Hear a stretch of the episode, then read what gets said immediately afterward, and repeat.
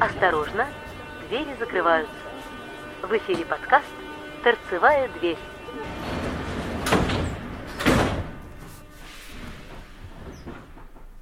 Привет, друзья! Ну что, соскучились по подкастам? Ну вот сегодня у меня появилось немножко времени, и поэтому мы продолжаем читать книгу – Скажу сразу, не пугайтесь звуком, которые могут раздаваться у меня сзади, там летает синица Лазоревка.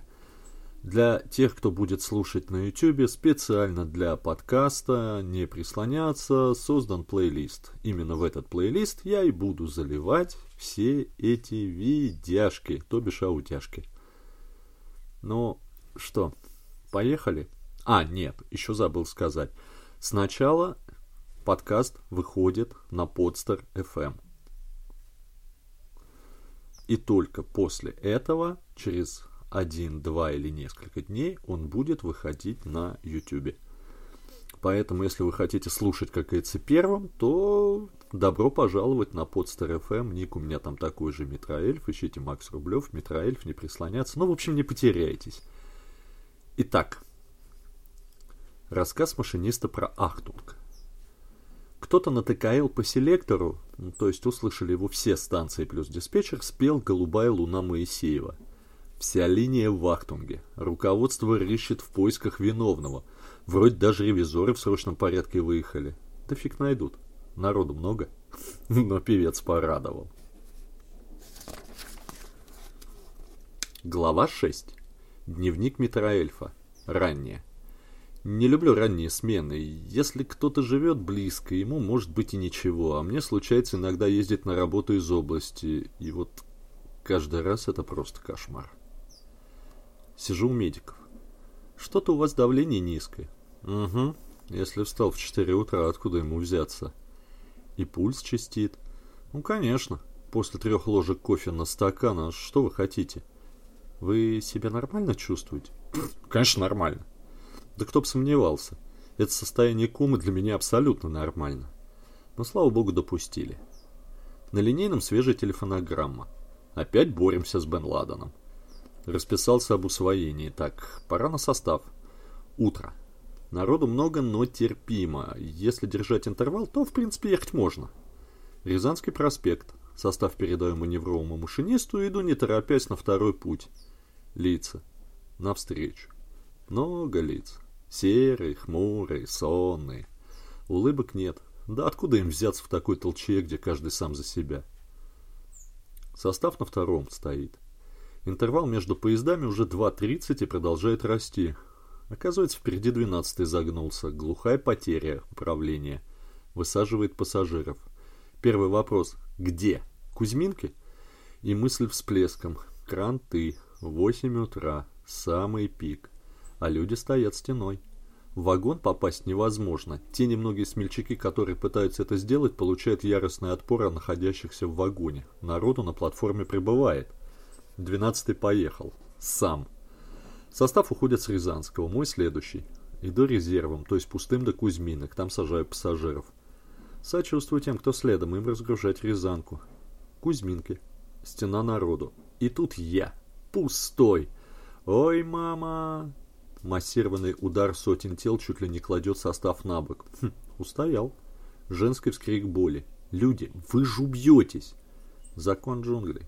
Каждый сам за себя. Правда, джунгли каменные, но каждый сам за себя.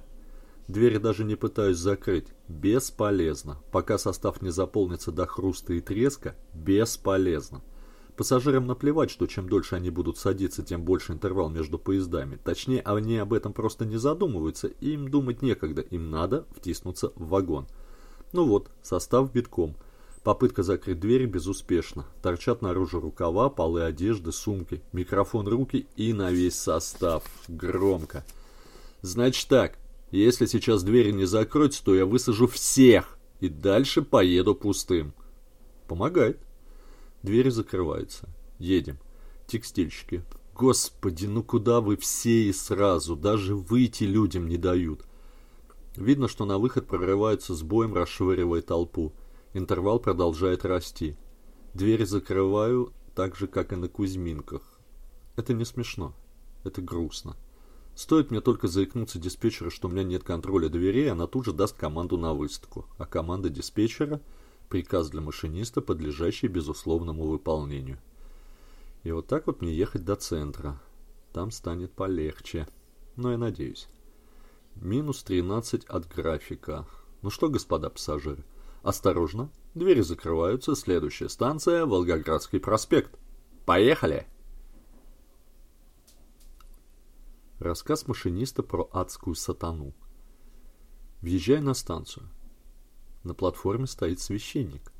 Видя мой поезд, начинает его крестить. Вот интересно, он ждал, что я исчезну в языках пламени и клубах дыма? Хм, а это было бы забавно. Помню, год назад одна бабушка удивила. Стоит интенсивно крестится, глядя на мой состав, вгоняя меня этим в ступор. Долго думал, но долго думает, но так и не решается войти в поезд. Потом уж я понимаю, что у меня 66-й маршрут. Ну, почти сатанинские цифры. Сейчас номер маршрута другой, и если отбросить шутки в сторону, я хочу верить, что на самом деле батюшка нас с вами просто благословил. Инструктаж о вежливости. Глава 7. Пара фрагментов инструктажа по службе подвижного состава с комментариями, взятыми у компетентных лиц. Женщине зажала куртку, она об этом сообщала по переговорному устройству на протяжении трех перегонов, но двери машинист так и не открыл. Кошмар и ужас. Машинист ехал три перегона, не открывая двери. Ну, естественно, женщине куртку зажала при посадке справа. Уместный вопрос, почему на следующей станции, где платформа с нормальной стороны, то есть слева, машинист не открыл двери справа, чтобы освободить бедную женщину? Ага, и нарваться на уголовное дело по факту того, что люди из правых дверей упали на пути. Кстати, такой факт имел место быть на метрополитене. Начнем с того, что просто физически невозможно открыть двери со стороны стены.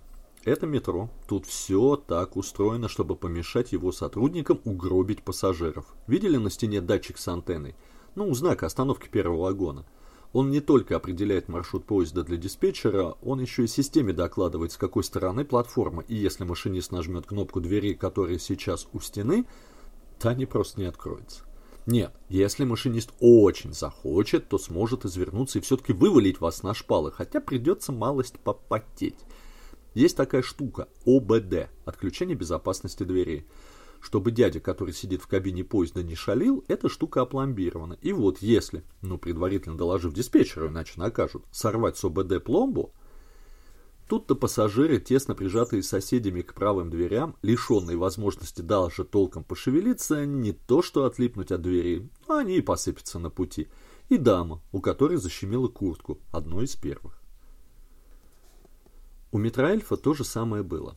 Однажды перед баррикадной захрипела связь пассажир-машинист. Что-то пытаются сказать, но что абсолютно непонятно. Если вы хотите обратиться к машинисту во время движения, нужно орать, причем как можно ближе к микрофону. Микрофон это стоит обычный, без системы шумоподавления. Э, сейчас носка небольшая от меня. Это относится к поездам старого типа, то бишь ежикам, номерным а, 760-е, вот Русичи, Москва, они сейчас доста... они достаточно тихие, и думаю, что там, в принципе, во время движения это можно. Но вот в Ежике во время движения такой точно не прокатывал. Дальше. На станции он попросил повторить информацию. Робкий голос. «Машинист, откройте двери у стены». «Понятно. Кому-то на Китай-городе зажало одежду, человек не может выйти. Только как ему помочь в вечерний пик?» На баррикадной люди зайти в вагон не могут, и если еще открыть двери с другой стороны... Интересно, согласится ли этот несчастный пассажир сесть вместо машиниста в тюрьму? Чисто теоретически. В вагоне номер таком-то драка, нет реакции машиниста на сообщение по экстренной связи. Э, интересно, какой реакции ожидали? Что остановившись на станции, машинист радостно схватит от в одну руку башмак, в другую закоротку, выскочит из кабины и побежит принимать участие в русской народной забаве под названием «Стенка на стенку»? Машинист – лицо подневольное, намертво прикованное инструкцией к своему месту. Он обязан обо всем, что происходит, информировать диспетчера и дальше следовать его указаниям. Скажут ехать до следующей – поедем. Скажут стоять – будем стоять. Если пассажиры не видят, это не значит, что машинист ничего не делает. В целом, грустный получился инструктаж о вежливости. Смысл примерно такой. Надо быть вежливым, а то пассажиры жалуются. На самом деле пассажиры недовольны всегда, и плохое поведение сотрудников тут, тут совершенно ни при чем. Если проанализировать типичный список претензий, станет ясно. Добрая половина пассажиров не жалобы пишет, а расписывается в собственной глупости. Правда, наказывают за это все равно работников метро.